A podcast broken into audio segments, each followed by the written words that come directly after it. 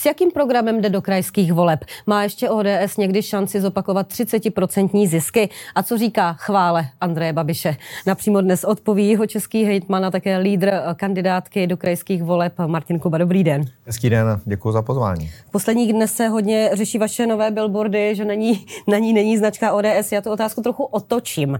Myslíte, že by vám ta značka třeba mohla v současné době i trochu uškodit s ohledem na to, co se děje okolo vlády? Myslím, že ne a hlavně musím, že se mě na to ptají většinou jako praští novináři, kteří nežijí v Jižních Čechách. Protože když žijete v Jižních Čechách, tak tam vlastně se jméno Martin Kuba nedá moc oddělit od ODS. Oni nám to všechny průzkumy ukazují, takže já to nemusím psát na billboardy, oni to vlastně všichni ví. Eh, v Praze se na to ptají, ale já jsem přesvědčen, že k těm volbám nepůjde žádný jeho Čech, který by jako volil hejtmana Martina Kubu a nevěděl, k jaké politické straně patří. A my jsme v té první fázi kampaně spíš chtěli vyzdvihnout tu osobní zodpovědnost, protože já jsem přesvědčený, že u hejtmana hraje klíčovou roli. Já jsem se snažil kraj řídit opravdu tak, že jsem se všemi komunikoval a já to zase otočím obráceně, kdyby tam byla, měla být hlavní ta značka a v jeho českém kraji něco nefungovalo, třeba by nefungovaly nemocnice, nestavěly by se silnice. Kdo za to může? ODS. A kdo to je ODS? Petr Fiala, poslanci nebo kdo? Může za to Martin Kuba. Martin Kuba, který ten kraj vedl, takže mi přijde fér po těch třech a půl letech se prostě postavit, říct, já jsem tady s tím týmem ten kraj vedl, vy to zhodnoťte, mm, s pokorou se před ty uh, jeho Čechy postavit a říct, takhle vypadá výsledek naší práce a, a požádat je případně o další mandát, pokud souhlasí s tím, jak krajem, kraj vedu, aby jsme v tom mohli pokračovat. No. Oni vlastně někteří politologové v této souvislosti připomínali i Martina Netolického v kampani, že jo, před uh, třemi a půl roky, kdy vlastně on kandidoval pod značkou P3K, kdy schoval vlastně uh, schoval uh, socdem, sociální demokracie a byl nakonec jediný, kdo uspěl. Nemůže vám to vlastně nakonec pomoct? Ale my jsme třeba před dvěma lety kandidovali do komunálních voleb v Českých Budějovicích. Ten tým jsem sestavoval já s paní primátorkou Škorovou Parmovou, cítím se za to sestavení zodpovědný. Logo ODS tam bylo a dokázali jsme si šáhnout na 30% v krajském městě jako samostatná ODS. Eh, tady eh, my s tím logem úplně normálně budeme pracovat. Tohle byla až jako komická úvaha, kdy se nám to zrovna na ten billboard jako nevešlo, jak jsme řekli, tak to tam nedávejme, teď to v té první fázi nemá smysl. Chceme eh, teď zdůraznit tu osobní zodpovědnost a vyvolalo to v Praze takovouhle až jako pro mě komickou reakci. Znovu říkám, na jihu Čech to nikdo neřeší, protože tam všichni ví, že Martin Koba prostě k ODS se patří. No. Nicméně počítáte třeba i trochu s tím, že se nějaká aktuální nespokojenost s tím, co dělá vláda, že by se to mohlo projevit i v těch krajských volbách, byť je to jiná úroveň? To je úplně jasné, jestli si někdo pamatuje volby 2008, tak vlastně spousta, tenkrát vlastně vládli všichni hejtmani z ODS a vlastně všichni byli vyměněni a, a byl to příběh vlastně reform ve zdravotnictví, kdy tenkrát ministr Julínek zaváděl věci, které se nedobře vždycky e, dali vysvětlovat těm lidem a ta oranžová vlna, která přišla, byla jasná. Čili e, čím jste níž v té politice, tedy kraj je více osobní než parlament, ale i tak ty krajské volby budou volby, do kterých se promítne nálada těch lidí a, a pokud opozice, tedy hnutí ano, SPD, budou ty volby stavět jako pojďte říct vládě, eh, že s ní nesouhlasíte a zvednou eh, dostatek svých voličů, tak to musíme všichni hejtmani z vládních stran počítat, že to prostě uvidíme. No. Do těch krajských voleb jde ODS sama. A u nás. U, nás. u vás v jeho českém kraji, ano. A, je, to, jste si, to jste si právě prosadil vy, předpokládám, protože premiér Petr Fiala byl proto, aby uh, ta značka spolu byla udržována i v rámci těch krajských voleb. My jsme vlastně o tom s Petrem Fialou mluvili, on byl u nás na tom regionálním sněmu, kde se o tom rozhodlo. Já musím říct, že jeho česká ODS v tomhle to dělá dlouhodobě, my v tom máme dost konzistentní názor. Před čtyřmi lety jsme kandidovali stejně, to jsme ještě skončili, řekněme, asi půl procenta za ano, ale byl to tenkrát jako opravdu velmi férový souboj až do konce. Eh, a v těch komunálních volbách před dvěma lety v Českých Budějovicích už jsme je porazili, měli jsme samostatně jako ODS 30%, takže já tvrdím, že si na ně může ODS šáhnout. A děláme to pořád. Ehm, Petr Fiala tohle respektuje, ehm, mám pocit, tenkrát novinářům říkal, že každý máme trochu jinou strategii a i on, to má asi pravdu, a, ale nějak eh, to nerozporuje a my v tomhle tom jsme poměrně dost autonomní. No. Čím si vysvětlujete, že eh, Petr Fiala vám v tomto vyhověl a Alexandru Vondrovi, který se o to samé snažil v rámci uh, voleb do Europarlamentu nikoli? Tak já nevím, jestli to bylo vyhovění Petra Fialy, jestli to nakonec nebylo o tom, že se celá ta, celé vedení ODS vlastně domluvilo na tom, že mm, ta spolupráce nakonec chytla tak výhodné podmínky, že mm, se jim to jako vyplatilo poskládat. Myslím si, že i Saša Mondra v té chvíli jako trochu změnil názor, tak jak já jsem to slyšel, jaké si podmínky vyjednali. Znovu, já jako člen výkonné rady nejsem u těchto těch detailů, to opravdu vždycky řeší to předsednictvo, které to řeší online ze dne na den. E, neumím posoudit, jestli Petr Fiala Sašovi Mondrovi nějak vyhověl nebo nevyhověl. Vy jste uh, už mluvil o tom, že politici by měli v kampani víc prodávat, uh, co se podařilo i vlastně, co se nepodařilo, mluvit o tom, uh, co se nepodařilo vám během těch tří a půl let, co třeba některý z těch cílů, které jste si vytyčil. No, tak já jsem se snažil celou vlastně tu kampaň, když jsem přišel do toho úřadu, tak jsem si vlastně řekl, že mi přijde strašně fér těm lidem říct, co chceme udělat, nastavit mantinely, aby nás mohli kontrolovat a potom také říkat, co se povedlo a nepovedlo. Myslím, že to nakonec je strašně důležité, protože jestli já dneska vidím něco, kdy lidé ztrácejí důvěru jako v demokracii a politiku, že jim politici pořád něco slibují a on to vlastně nikdo neudělá. Tady bude silnice a 20 let se mluví o tom, že tam bude silnice a nikdo jim neřekne kdy. Takže já u všech těch projektů dodržuju. Tady bude silnice, teď máme takovejhle projekt, potřebujeme udělat územko, stavebko a počítejte s tím, že v roce 26 bude. A když se nám někdo do toho odvolá, tak se sem postavím a řeknu vám, jak to bude. Strašně se mi to osvědčuje v té komunikaci s těmi lidmi lidmi, takže já vlastně tvrdím, že my jako teď dělat kampaň, my děláme celou tou prací tři roky. Buď si někdo myslí, že jsme to vedli dobře a teď už to za měsíc nějakých billboardů nebo pravíme, eh, anebo si myslí, že jsme to dělali, nebo pardon, buď si myslí, že jsme to dělali špatně a teď můžeme vyset na billboardech, jak chceme.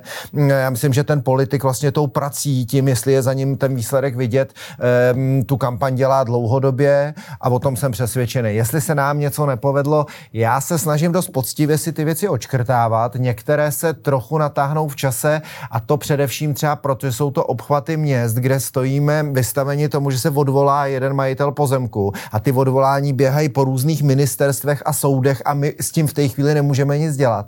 Ale jinak si myslím, že vlastně velkou většinu těch věcí, kterou jsme slíbili, tak jsme dostali do té fáze, co jsme slíbili a měli by být hotovi. No. Když si hovoříte o těch eh, slibech, které se potom neplní, o těch politických, jak eh, vnímáte potom jako pozorovatel, když eh, třeba i lidé z vaší ODS vlastně takhle slibují například nebudeme zvyšovat daně. No. Zbyněk Stanjura potom řekne, to byla jenom billboardová zkratka. No a, a to je právě ten problém a to já teda považuji za velmi jako nebezpečný i z pohledu jako obecní politiky a stavu demokracie v Evropě a v České republice. Protože ti lidé vlastně nás nevolí jenom proto, aby se hádal Fiala s Babišem nebo aby se hádali ti lidé v parlamentu. Ale oni opravdu potřebují, aby ten politik řešil ty běžné starosti, které oni mají. Prostě ne všichni žijou v Praze a, a jsou zajatý jako takovýma debatama ideologickýma. Oni prostě bydlí na nějakém městě, kde má někdo postavit hřiště, aby si tam mohli chodit hrát s dětma. Oni potřebují, aby tam byla, řekněme, nový oddělení nemocnice. A když jim to ten politik 10 nebo 15 let to hřiště slibuje, tak to vidíte na svých dětech, nebo tak ono vám to dítě vlastně mezi tím vyroste, už tam s váma ani nechce, žít, nechce jako jít a, a najednou těm lidem jako utíkají ty životy bez toho, aniž by se něco stalo. Čili pokud ty politici vlastně slibují lidem něco, co se neděje, tak to pak vede k té frustraci a bohužel teda, to je jako moje poznámka, ty lidé pak jako tendují k tomu říct, ale ta demokracie je primá, ale nás to nebaví už poslouchat a, a někdy to vynáší potom do křesel takový jako radikální autoritáře, kteří řeknou, já to udělám takhle a nebudu se s nikým bavit a ono vlastně ta touha potom, aby se ty sliby opravdu splnily a reálně ta politika dopadala do životu těch lidí, k tomu může vést. No. S čím jdete eh, do těch krajských voleb tentokrát? Co eh, máte tentokrát na tu listu? Eh, je to, eh, jak jsem říkal, my vlastně nemůžeme přijít s něčím, my to teď budeme dělat jinak, ti lidé vidí, jak jsme ten kraj tři roky řídili a, a prostě o tom mají nějakou představu, takže já tam mám věci, které jsme rozpracovali, eh, ty dotáhneme, mám pocit, že se nám daří opravdu stavět, protože v jeho českém kraji byl zásadní problém v dopravní infrastruktuře, která tam zásadně chyběla, tam se prostě o různých obchvatech povídalo před 15 lety a nám se najednou teď daří, že tam budou budou výjíždět bagry a ty, ty se budou stavět, dostaví se vlastně dálnice, za chvíli bude až k, až k hranicím. Podařilo se nám ten zděděný projekt jeho českého letiště, který byl úplně nešťastně nastaven a blbě proveden, tak teď dostat do života. Mm, daří se nám velmi dobře řídit jeho české nemocnice, chceme je posunout do toho, aby fungovaly i v dalších obdobích, protože to, co jsme zažili na konci roku, nebyla jenom stávka o doktorech, která se dá vyřešit nalitím nějakých peněz, ale to zdravotnictví se bude muset zaměřit na to, že ta populace stárne celkově, máme nějaký objem doktorů, takže ze vším tímhle, ale nejsou to věci, že bych se teď postavil a řekl, já najednou budu dělat tohle. Vlastně potřebujeme, aby nám lidé, pokud souhlasí s tou naší strategií, dali mandát, aby jsme většinu těch věcí mohli dotáhnout a případně rozjíždět další, ale myslím, že všichni jeho Češi vidí, jakou vizi, jaký plán pro jeho český kraj mám a v tom budu chtít pokračovat. Uh, vy vlastně jste v jednom rozhovoru řekl, že uh, ty volby v letošním roce budou těžší, než byly v roce 2020. Uh, v roce 2020 jste dostali 17,5%. 17, 17,52%. Tam jo, a 18 ano, a 18, 18 mělo hnutí ano, které jste obešli. Eh, co byste považoval za úspěch a za vzkah s, eh, chceme, aby Martin Kuba byl dál hejtmanem jeho českého kraje? Tak eh, pro mě ten, v těch minulých volbách bylo jako velmi potěšující, že jsem ze všech krajských politiků tenkrát dostal nejvíc preferenčních hlasů i oproti lídrovi ano, což bylo i pro řadu těch koaličních vyjednávání poměrně důležité. Já tady teď nebudu říkat procenta, já nějakou myšlenku mám, ale myslím si, že do vole by měl člověk chodit s tím, že je chce vyhrát, že je chce vyhrát výrazně, eh, tak, aby měl co nejsilnější mandát. Já dokonce si skoro myslím, že jeho český kraj by se dal řídit s mnohem méně lidmi, než dneska máme v koalici, eh, tedy náměstky placenými funkcemi a šlo by to úplně bez problému, ale vždycky je to trochu daň za tu velikost té koalice. Takže já teď nebudu říkat čísla, jdeme do těch voleb a rozhodně chceme vyhrát. Pokud by se to nepodařilo, tak bych to považoval za, za problém, eh, protože bych vnímal, že jeho Češi vlastně nejsou třeba stotožněni s tím, jak kraj vedeme a nějak bych si to musel vyhodnotit. Takže základní premisa je zvítězit a, a potom se o tom bavme. A ta procenta, já mám nějakou vizi, ale teď ji tady určitě říkat nebudu. No. no ta koalice byla poměrně široká. Vy jste obešli hnutí ano a vlastně tam vlastně, vlastně jste přitali do té koalice ono, téměř skoro všechny subjekty. Ono to, ono, to ne, ono to tak úplně nebylo. Já musím říct, že to je poměrně vtipný a já vždycky, když odpovídám na to, jak je to s koalicema, tak nám jsme se snažili v té chvíli udělat koalici bez hnutí ano. Eh, jednali jsme třeba s TOP 09, KDU, ČSL a v místnosti o pár eh, set metrů dál sedělo ano, starostové, piráti a za každou cenu se snažili složit koalici jenom, abych já nebyl hejtman. Takže já vždycky, když chodím do těch rozhovorů a vždycky mi všichni říkají, vy byste to udělali s ano, eh, tak já si tohle to velmi dobře pamatuju, už jsem v té politice hodně zažil. Chci říct, o Českém kraji tyhle ty volby jsme zvládli a já jsem složil koalici bez ANO, potom jsme udělali e, vlastně volby v krajském městě, tam už ODS samotná měla skoro 30% a taky jsme udělali koalici bez ANO, takže v jeho českém kraji my ty koalice prostě bez ANO držíme a přesto se mě na to furt někdo ptá a těch pirátů a těch staňáků, který to tam jako skládali proti nám, se nikdy nikdo nezeptá. No. Pojďme na vládní úroveň. Jak vnímáte situaci ve vládě? Minulý týden proběhlo vůbec první dohodovací řízení, proběhlo to kvůli starostům. Nebylo to teda jenom kvůli tomu, že si ministr pro evropské záležitosti Dvořák jmenoval zmocněnce pro euro, nicméně to byla už poslední kapka po tom, co starostové několikrát nemile překvapili své vládní kolegy. Mluvilo se o tom, jakože svým vládním kolegům začali okopávat kotníky. Vnímal jste to taky tak? E, pro mě teda je smutná zpráva z toho minulého týdne, kdy vyšly vlastně měření důvěry vlády a ty byly poměrně nízké, ty procenta byly někde kolem 17 a to je prostě strašně špatně. Do toho ještě se samozřejmě rozjela kampaň, PR kampaň starostů, kteří si a podle mého jim PRová eh, agentura poradila. Vláda blbě komunikuje, je to vidět na průzkumech veřejného mínění, hodně to jde za premiérem, což je vždycky to jde za tím, kdo je v čele, tak z toho vytěžte maximum, co můžete. Tak vymysleli strategii, že se najednou postaví eh, pan ministr mm, Rakušan a najednou po dvou a půl letech natočí klip, kdy řekne, tak já už to tomu Fialovi řeknu a teď budeme komunikovat jinak. Na to naváže kampaň, kdy vlastně eh, cítí, že by se mělo bavit jinak s lidmi lidmi, tak posadí Vítka Rakušana do auta a udělají bez cenzury a začnou s ním objíždět ty hospody, což mohl dělat dávno, nedělal. Má to nějaké časování a nějakou logiku a samozřejmě je to jako nepříjemný, protože v té chvíli mm, ten, ten dojem z té pěti koalice vůbec není jednotný. Já to především teda nepovažuji za fér vůči Petrovi Fialovi, protože Petr Fiala, jestli někdo vložil do toho, aby ta pěti koalice vznikla eh, a aby vlastně se vůbec podařila a furt vkládá energii, aby všechny držel pohromadě, tak je to jako Petr Fiala. A zrovna teda tohle mě od starostů vůči premiérovi netěší, ale je to politika, ta se prostě někdy hraje tvrdě.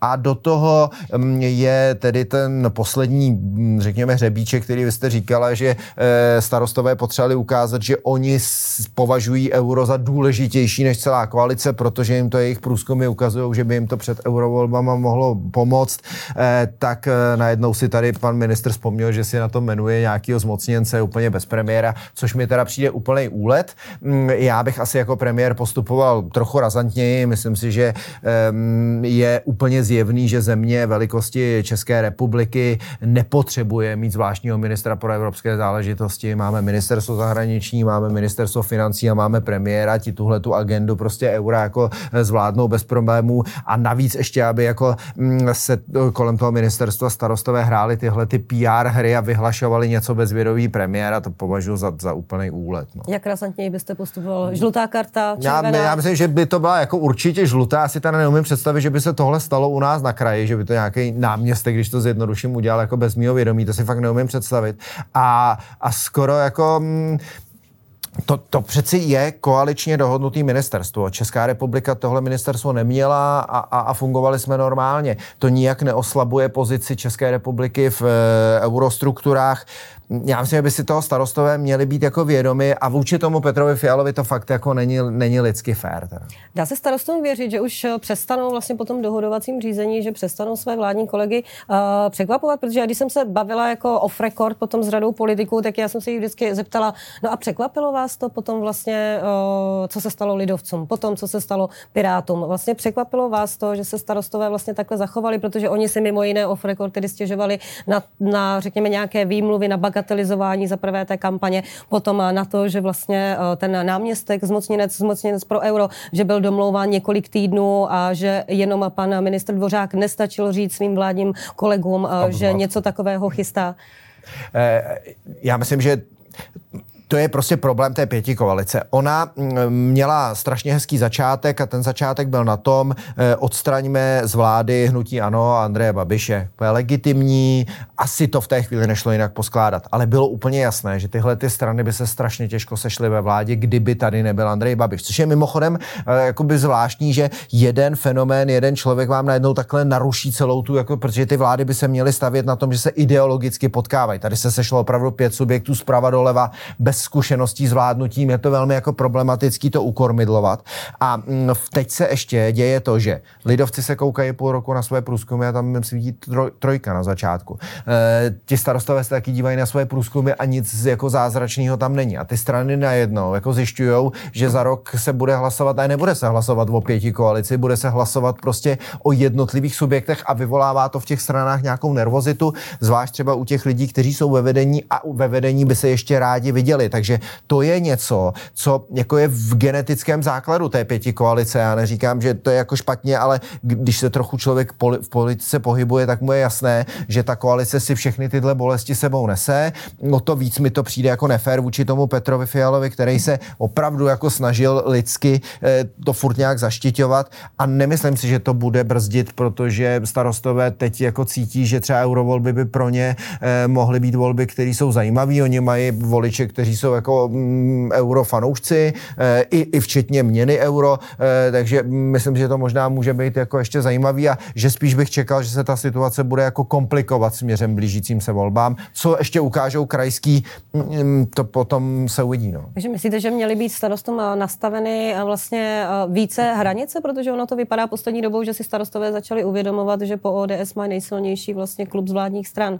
To tak je. E, já, když jsem tohle na to někde odpovídal, že bych to asi řešil razantněji, tak mi na to pan redaktor říkal, a co, tak byste řekl, že nemá ten ministr být ve vládě, abych řekl, no asi bych to řekl a pan redaktor se mě na to ptal, no a pak by třeba starostové teda řekli, že v té vládě nebudou a na to já říkám, tak by ale starostové museli říct, jak ta vláda má vypadat. Protože starostové se stali součástí nějakého příběhu, který vedl k odstranění Andreje Babiše, nehráli v něm jedinou a hlavní roli, nedokázali to sami.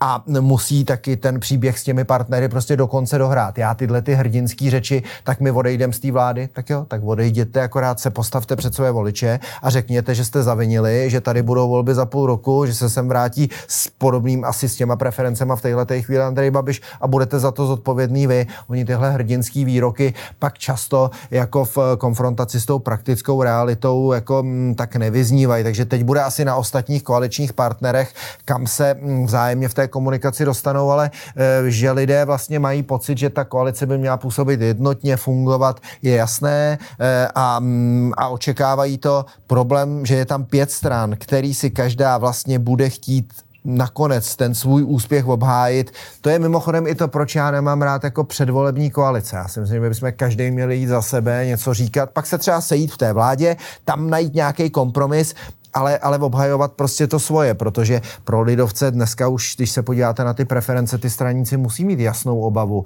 že bez té koalice už by se asi vlastně jako měli problém do té do tý sněmovny dostat. No. Nejsou přítěží pro ODS, třeba lidovci, třeba TOP 09, protože někteří zlé, jazy, zlé jazyky o nich eh, je připodobňují o lidovce ke kouli na noze, ODS k batohu na zádech. To je prostě mm, strategie, která byla zvolena ve chvíli, kdy, kdy se kdy vlastně bylo jasné, že ODS nemá takové preference, aby vyhrála sama. To je možná to, v čem se třeba v některých pohledech lišíme s Petrem Fialou, kdy já jsem pochopil koalici spolu jako nějaký start pro to dostat ODS do vlády, ale já bych spíš v téhle té chvíli, že já jsem vstupoval do ODS, pořád jsem přesvědčen, že ta strana má být jako catch-all party, silná party, schopná si šáhnout na celé spektrum voličů, eh, tak bych čekal jako strategii, kdy budeme v té, v té koalici narůstat a budeme schopni si šáhat na další voliče, otevírat témata, komunikovat je tak, aby ta ODS jakoby rostla. Což úplně nevidím, my se furt motáme někde kolem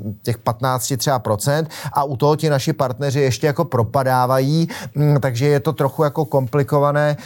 Um, uvidíme, jak se to celé jako bude vyvíjet. Mně pořád trochu chybí strategie, jak by ta ODS měla růst a sahat si jinam. Což mám třeba pocit, že nám se v těch českých Budějovicích vedlo, protože když se podívám do českých Budějovic, tak starostové se vlastně vůbec nedostali do zastupy zastupitelstva.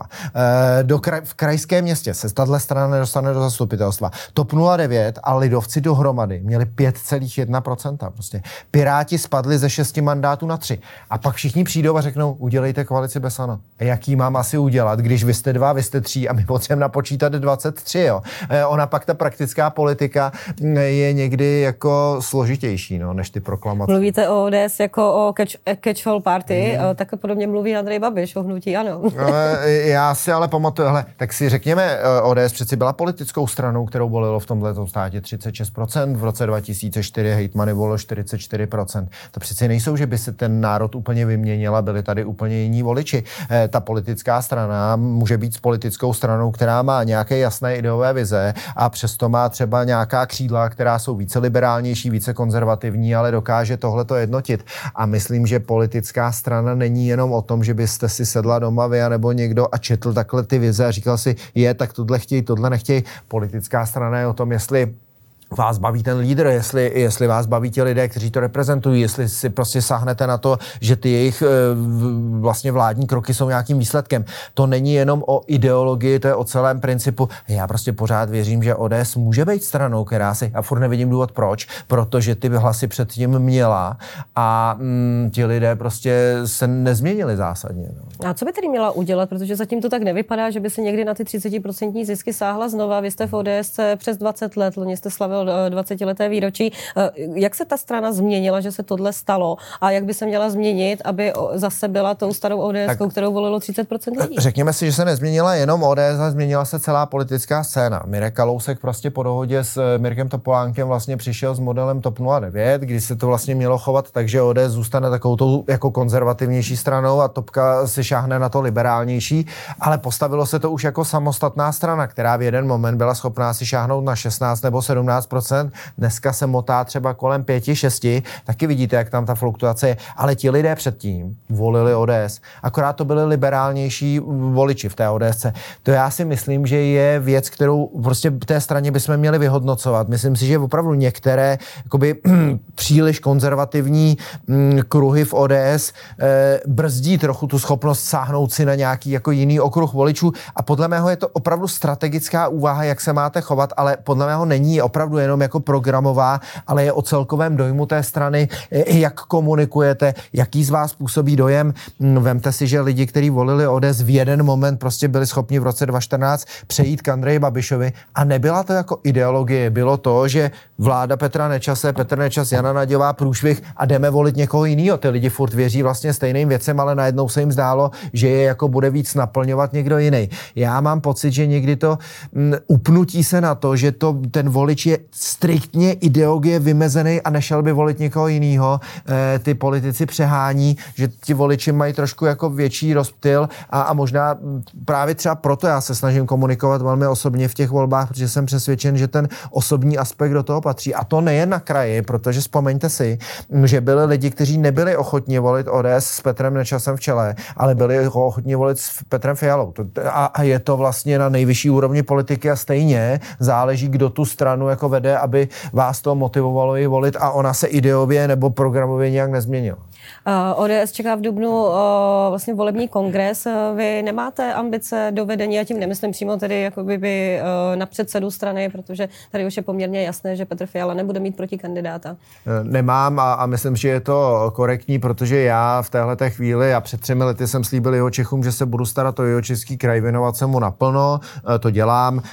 Zapadá mi taky do toho, že mám v Jižních Čechách rodinu, mám malého syna a nechci ztratit to jeho dětství a myslím si, je taky korektní, že tahle ta skupina lidí v předsednictvu dovedla tu stranu do vlády, drží tu vládní koalici a měli by za to být jako zodpovědní a tu zodpovědnost a ten mandát by měli dostat. Já vlastně moc neumím představit, že by se měnilo vedení ve chvíli, kdy mm, ti lidé jsou členy vlády, kterou e, ta ODS drží a myslím si, že tenhle ten kongres proběhne jako naprosto klidně. E, nevidím nikoho, kdo by se chtěl utkat opozici s Petrem Fialou, to je úplně jasná a mm, nemám nebo vím, kdo zhruba bude kandidovat na místo předsedy. Očekávám, že ta volba bude jako velmi poklidná. Ten kongres bude vlastně jako poklidný, což u strany, která vede vládu, se ani nic jiného čekat nedá. Není to škoda, že Petr Fiala nemá proti kandidáta? Není to zdravé takové to aspoň trošku konkurenční prostředí, když eh, proti kandidáta nemá Andrej Babiš, tak si všichni znutí ano dělají legraci, jak moc je to demokratická strana. Jo, to je pravda, ale myslím si, že je to přirozené pro politickou stranu, která je ve vládě a má premiéra, protože kdyby kdyby tady protikandidát byl, eh, tak to samozřejmě bude jako mm, eh, mediálně natolik eh, jako atraktivní téma, že si skoro myslím, že by to v téhle chvíli ODS oslabovalo, oslabovalo by to její pozici, takže ze znalostí procesů v té politice, jak už jste zmínila, že v tom nějaký pátek jsem, tak to považuji za úplně přirozený a nepamatuju si moc jako kongresu i jiných stran, kam přijíždí premiér a má proti sobě jako nějakého protikandidáta. No. Řada lidí o vás hovoří, že byste straně v čele uh, slušel víc, dokonce Andrej Babiš o vás mluvil, možná to byl jenom uh, záměrný polibek smrti na vaše čelo, že vy byste byl lepší premiér. Jo, tak Andrej Babiš to dělá jako záměrně a cíleně, protože se vždycky snaží jako rozmíchat, aby jsme se nějak hádali, aby to vypadalo, že se s Petrem Fialou dohadujeme. Je to vtipný, vždycky někam přijede na živitelku nebo někam do televize a něco tam sdělí. Já tohle to beru jako s velkým nadhledem a já v téhle chvíli jsem opravdu slíbil jeho Čechům, co tam chci dělat. Mám plán, kam by Jižní Čechy měli směřovat a, a slíbil jsem jim to a trvám na tom, že ten slib chci splnit, neutíkám od rozdělané práce. Eh, myslím, že teď se mám věnovat tomuhle. No. Nezastínuje značka spolu značku ODS? To je eh, velká otázka a myslím si, že bude pro všechny politické subjekty strašně důležitý do budoucna si vlastně říct, co to má být. Já osobně, a ten názor říkám, jsem přesvědčen, že ODS by měla mít odvahu kandidovat sama a zase o to bojovat. Mně vlastně, a to jsem vyčítal nebo vyčítal, říkal jsem to kolegům na výkonné radě, když se skládala ta kandidátka do eurovoleb, mě vlastně na té české politice přestává bavit. Hele, já mám 8%, já mám 6, já mám 3, tak to dáme dohromady, budeme mít 15, jinak bychom to jako nedali ale, nepočítá. Jo, to, to mě vlastně jako nebaví, protože mě baví politika, která je o vizi, o nějakým snu, o nějakým plánu, s kterým se před vás postavím a mám vás jako politik pro něj natchnout, pak když mi budete věřit, tak ho mám mít realizovat a pak se z toho mám mít spovídat. To mě baví, to mi přijde prostě strašně fér a takhle politika vznikla a měla by se takhle držet. Fakt mě nebaví mm, takhle a my budeme kandidovat spolu, ono to líp vyjde a těm to nevyjde. Mimochodem to vede k tomu, že v jeho českým zastupitelstvu jsou dneska strany, které sedí spolu, protože kandidovali, ale za půl roku už budou kandidovat proti sobě, protože už jim to jako nevychází. Mě to přijde strašně vtipný, ani nevím, co těm voličům budou říkat. A nemám tenhle ten typ politiky rád a myslím si, že si bude muset ODS v tomhle tomu dělat jasno, protože to spolu zní jako hezky, je to nástroj, jak vlastně se vyhnout tomu Andreji Babišovi a dokázat vyhrát ty volby a zafungovalo to při při, opravdu jako při vší úctě. A problém ale je, že jsou to pořád tři politické strany, e, který teď vidí ty svoje preference a najednou se o ně bojí. E, tři politické kluby ve sněmovně. Bude se muset o tom jako velmi diskutovat. No. Pane hejtmane, díky, že jste byl naším hostem a nashledanou. Já moc děkuji za pozvání.